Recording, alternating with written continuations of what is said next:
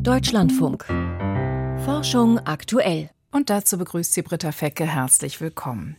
Nachwachsende Regenwälder geben in den ersten Jahren mehr CO2 ab, als sie verbrauchen. Was das auch für die Kohlendioxidbilanz bedeutet, klären wir später. Denn zuvor suchen wir nach dem Jungbrunnen im Tierreich. Der Rotbarsch aus der Familie der Felsenbarsche ist vielen als schmackhafter Speisefisch bekannt. Er ist auch gesund, enthält Omega-3-Fettsäuren und Jod. Die mediterrane und japanische Küche setzt auf viel Fisch, um lange fit zu bleiben. Und vielleicht können die Felsenbarsche auch außerhalb der Bratpfanne noch einiges für die menschliche Lebenserwartung tun. Denn manche Arten dieser Familie leben über 200 Jahre, andere nur elf.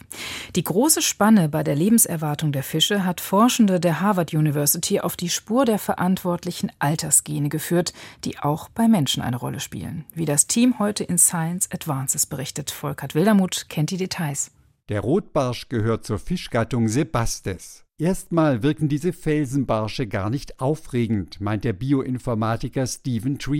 But what's really cool about them is they live much longer than you might expect. Aber was cool ist, sie leben viel länger, als man denken würde. Manche Arten über 200 Jahre. Andere Arten aus derselben Gattung haben nur ein knappes Dutzend Jahre. Solche Unterschiede gibt es sonst nirgendwo im Baum des Lebens. Für uns sind sie ein aufregendes Modell, um die Evolution der Lebensspanne zu studieren. Das Alter dieser Fische kann an ihren Gehörsteinchen abgelesen werden. Der Rotbarsch erreicht hier 100 Jahresringe, liegt also im Mittelfeld. Die Forschenden von der Harvard Medical School haben sich den Stammbaum dieser Untergruppe der Felsenbarsche angesehen. Entstanden sind sie vor acht Millionen Jahren. Der Urahn hatte wohl einen sicheren Lebensraum gefunden, entwickelte sich langsam und lebte bereits sehr lang. Nicht alle seine Nachkommen setzten auf diese Strategie. Einige wagten sich in gefährliche Nischen vor. Die Fische wurden schneller geschlechtsreif, starben dafür früher. Zwischen acht und elf Mal innerhalb der Evolution haben Sebastes-Arten diese schnellere, aber kürzere Lebensstrategie eingeschlagen. Weil das mehrmals passiert ist, können wir verfolgen, welche Gene sich parallel zur Lebenserwartung verändern.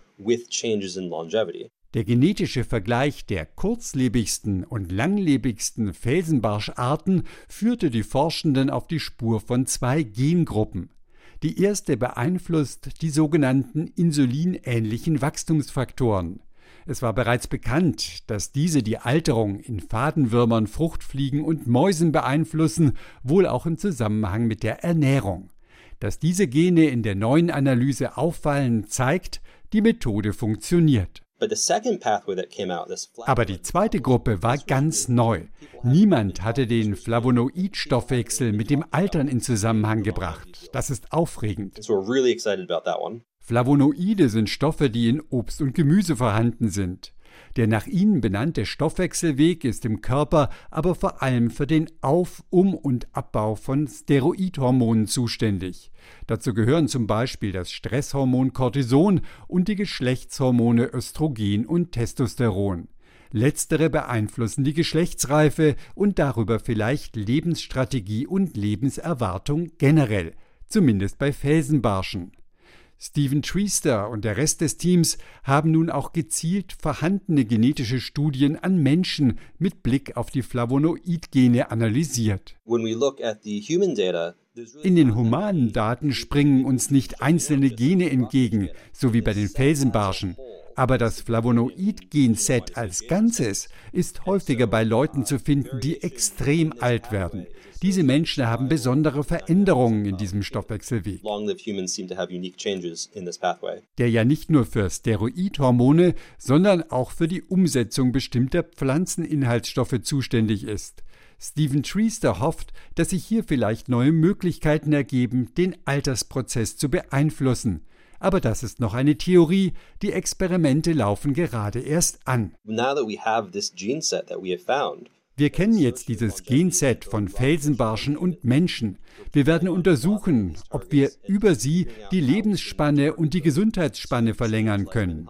Flavonoide gelten als gesund, aber noch kann ich den Zuhörern hier nichts Konkretes sagen. Pitch a specific one or a specific pathway to listeners right now. Volkert Wildermuth berichtete. Über Klimaziele und CO2-Senken wird im Moment an vielen Fronten gestritten. Und gerne verweisen politische Entscheidungsträger auf die Wälder, die ja auch ihren Beitrag zum Klimaschutz leisten, indem sie wachsen und dabei CO2 binden. Doch CO2-Senken sind Waldgebiete nur unter bestimmten Bedingungen. In einer groß angelegten Studie ermittelten Forschende der Universität Leicester, dass neu entstehende Regenwälder auf zuvor abgeholzten Flächen mindestens zehn Jahre mehr Kohlenstoff abgeben, als sie binden, weil die Zersetzungsprozesse im und auf dem Boden mehr CO2 abgeben, als das Wachstum der Bäumchen verbraucht. Was bedeutet das für die Berechnung der Klimaziele? Eine Frage, die ich mit Professorin Almut Arnett, Ökosystemforscherin am Karlsruhe Institut für Technologie besprochen habe. Doch zuerst wollte ich erstmal von ihr wissen, ob sie diese jüngsten Forschungsergebnisse überrascht haben. Ja und nein. Also es ist wohl bekannt, dass wenn ein Wald abgeholzt wird, dass dann die ersten Jahre, während der Jungwald nachwächst, mehr CO2 insgesamt aus diesem ganzen Ökosystem veratmet wird, als die nachwachsenden Bäumchen in der Photosynthese aufnehmen. Ob das jetzt über zehn Jahre hinweg ist oder vielleicht sogar mehr als zehn Jahre, das hängt ein bisschen darauf an, wo der Wald ist, was das für ein Boden ist, welches Klima und so weiter und so weiter. Also kurze Antwort auf Ihre Frage eigentlich nicht. Wenn wir uns die Prozesse mal anschauen, die dahinter stecken, welche sind denn das im Boden, die verursachen, dass mehr Treibhausgasemissionen ausgestoßen werden als gebunden? Ja, wenn man jetzt erstmal die photosynthetischen äh, Aspekte wegnimmt, wenn also die Pflanzen, die oberirdischen Pflanzen weggenommen werden und vor allem auch die, die Blätter natürlich erstmal weg sind, die die Photosynthese machen, dann verbleibt im Boden und auch auf dem Boden noch Totholz. Das sind tote Wurzeln zum Beispiel im Boden. Das sind Äste, Zweige, die vielleicht auch, wenn der Wald abgeerntet wurde, nicht entfernt werden. Und dieses tote Holz wird von Mikroorganismen im Laufe der Zeit zersetzt. Und dieses Holz enthält als chemisches Element sehr viel Kohlenstoff. Das heißt, bei dieser Zersetzung entsteht dann eben CO2, das dann von den mikrobiellen, von den Mikroben veratmet wird und eben dann in die Atmosphäre gelangt. Es ist allerdings so, dass bei diesen Zersetzungsprozessen nicht aller Kohlenstoff zersetzt wird. Das heißt, ein Teil davon gelangt dann auch im Laufe der Zeit in den Boden, führt zu Humusbildung es sind auch andere chemische Elemente wie ein bisschen Stickstoff oder auch Nährstoffe, die bei dieser Zersetzung dem Boden wieder zugeführt werden. Das ist eigentlich ein sehr wichtiger Prozess für den Wald. Wenn der nicht stattfinden Und würde, wäre ja auch nicht genug Nährstoff da für die jungen, nachwachsenden Bäume. Mhm. Ganz, ganz genau, ganz genau. Also das ist Teil der natürlichen Kreisläufe, die stattfinden. Und wie gesagt, wenn dann die jungen Bäume nachwachsen, wenn sich dann im Laufe der Jahre mehr und mehr Kronen Fläche und Blattfläche wieder ausbildet, dann wird halt eben im Lauf der Zeit die Aufnahme von CO2 über die Photosynthese wieder größer als die immer noch stattfindende Veratmung, sage ich jetzt mal, von den Mikroben. Und dann wird der Wald auch tatsächlich wieder zu einer CO2-Senke. Und nochmal auf die Eingangsfrage zurückzukommen, ob das jetzt zwei Jahre sind oder fünf Jahre sind oder zehn oder zwanzig, das hängt eben sehr, sehr stark von lokalen Bedingungen ab. Heißt das auch, dass man im Grunde genommen diese Ergebnisse nicht gut generalisieren kann? Also, dass es sich bei den Wäldern in unseren Breiten, was den Zeitraum anbelangt, anders verhält als bei diesen tropischen Regenwäldern, die untersucht wurden? Nee, würde ich vielleicht so gar nicht sagen. Also, das kann bei uns in den Breiten durchaus auch ein Jahrzehnt oder länger dauern. Je nachdem eben auch, welcher Waldtyp es ist, wie das Mikroklima im Bestand ist, was, wie kohlenstoffreich der Boden ist. Also, ich glaube eher, dass das Thema ist, dass das häufig gar nicht so sehr im Bewusstsein der Leute Leute, sage ich jetzt mal, also im Bewusstsein von Waldmanagern ist auch vielleicht nicht unbedingt so im Bewusstsein der Politik, dass eben schon Wald im Lebenszyklus sowohl Senke als auch Quelle ist. Und wenn man sich überlegen möchte, ob man den Wald als CO2-Senke sozusagen erhält, dass man dann eben trotzdem sich immer genau den gesamten Lebenszyklus angucken muss und sich nicht immer nur auf einige wenige Jahre begrenzen darf. Und ganz wichtig, dass man eben nicht nur die Prozesse, die oberhalb der Erdoberfläche stattfinden, berücksichtigt, sondern eben auch wirklich ganz wichtig, diese Bodenprozesse, diese Abbauprozesse, die natürlich auch jedes Jahr stattfinden. Das heißt, das ist jetzt also nicht nur im Zyklus eines abgeholzten Waldes zu sehen, sondern diese Methan- und Kohlendioxidausscheidungen aus dem Boden passieren ständig. Die passieren ständig, genau. Also das ist ganz normal Teil der, der physiologischen Vorgänge, wie eben auch die Photosynthese, ist auch Atmung und Abbau von organischen Substanzen ein ganz normaler Prozess, der ständig stattfindet. Und unter manchen Bedingungen ist eben die Atmung und der Abbau stärker, sage ich mal, als die Photosynthese. Und unter anderen Bedingungen ist dann die Photosynthese wieder stärker. Und das macht eben die, die Differenz zwischen diesen beiden Prozessen, bestimmt dann eben jetzt in diesem speziellen Jahr oder in dieser speziellen Dekade so ein Wald mehr CO2 aufnimmt, als er abgibt.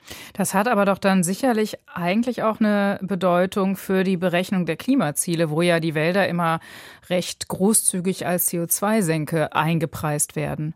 Das stimmt. Da müsste ich jetzt aber ein bisschen weiter ausholen. Ich versuche mich mal kurz zu fassen. Dass momentan weltweit nicht nur Wälder, sondern generell Landökosysteme jedes Jahr fast 30 Prozent unserer CO2-Emissionen tatsächlich gleich wieder aus der Atmosphäre aufnehmen, das ist eigentlich relativ robust belegt. Und da wird auch wirklich in diese Berechnungen gehen auch diese physiologischen Prozesse sowohl im Boden als auch in den Blättern mit ein. Also das ist tatsächlich ein Fakt. Die Frage, wie viel jetzt zu diesen eh schon 30 Prozent, ja, wie viel Wälder denn noch zusätzlich leisten können, um die Klimaziele zu erreichen, das ist eine sehr komplexe, auf die es eigentlich auch keine einfache Antwort gibt. Außer, dass die Wälder werden uns die Klimaziele nicht retten. Also was das Klima rettet, ist, dass wir endlich dringend, schleunigst und massiv die fossilen Emissionen runterfahren müssen. Was für Handlungsempfehlungen lassen sich aus den Ergebnissen eigentlich für die Bewirtschaftung von Wäldern bzw. von Forsten ableiten?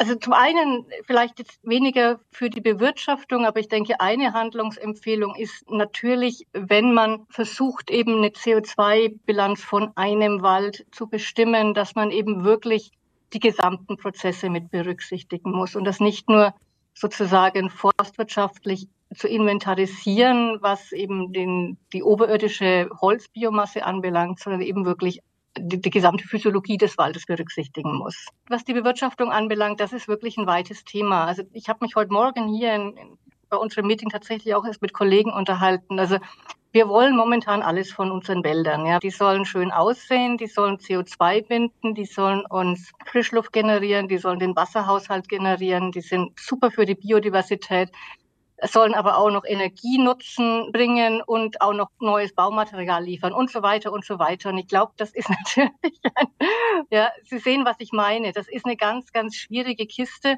wie und wo man Wälder zu einem bestimmten Zweck nutzt. Und das hängt wirklich sehr, sehr stark von den lokalen Gegebenheiten ab. Da gibt es meines Erachtens jetzt nicht unbedingt die eine, das müssen alle Forstwirte jetzt machen und das dürfen sie nicht machen. Das, das geht nicht. Aber natürlich ist der Aspekt der Nachhaltigkeit ein extrem wichtiger. Und bei diesem Aspekt der Nachhaltigkeit in Wäldern, um jetzt nochmal auf das zurückzukommen, was ich am Anfang gesagt hat, ist eben wirklich ganz wichtig, dass man auch die Bodenprozesse mit berücksichtigt.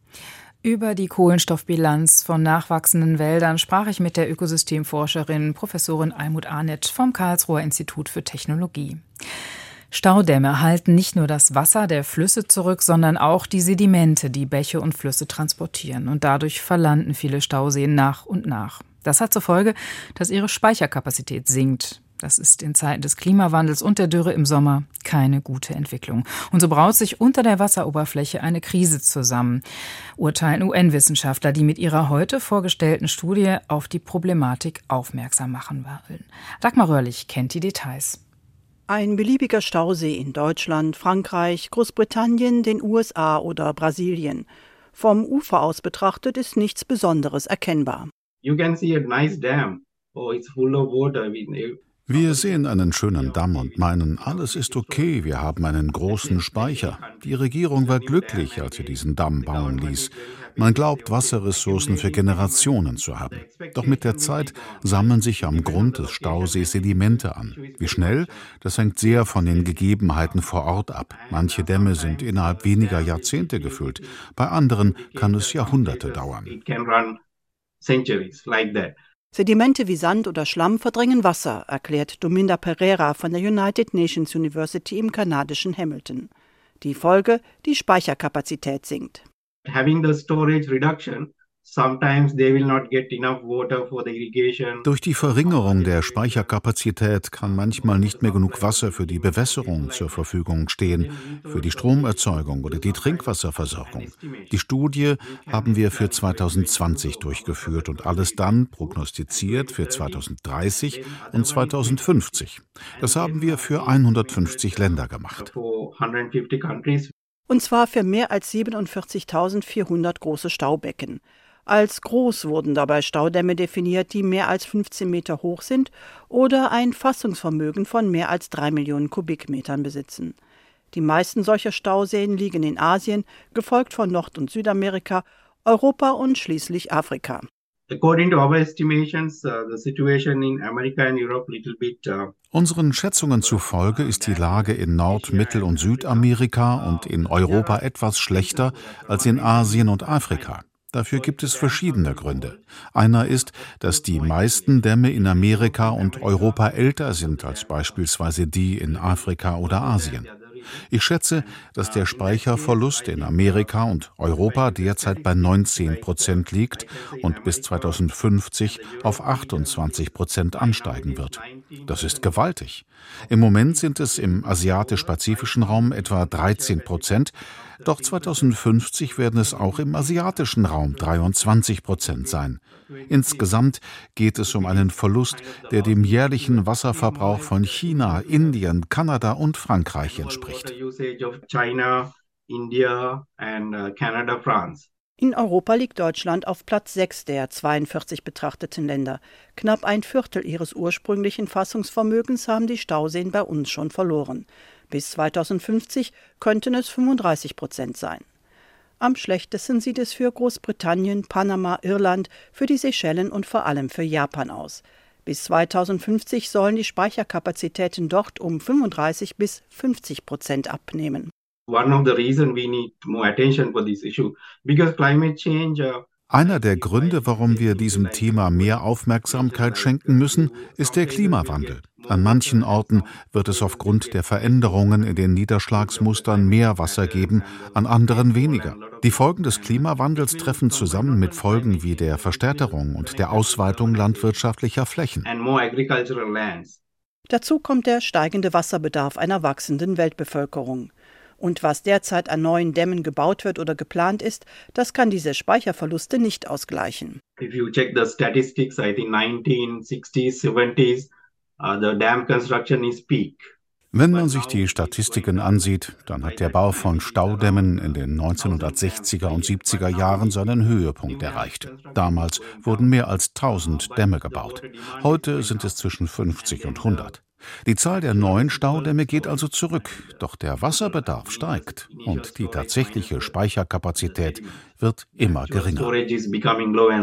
Es gibt einige Gegenmaßnahmen, etwa das Herausbaggern des Sediments oder das Durchspülen des Stausees, was allerdings negative Folgen für die Umwelt flussabwärts haben könne, etwa wenn die Flut an Schlamm und Sand die Ökosysteme überfordere.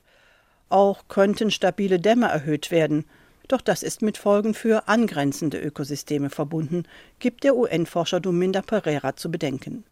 Eine andere Idee sind sogenannte Bypässe, separate Kanäle, über die sedimentbeladenes Wasser am Stausee vorbei direkt flussabwärts geleitet wird.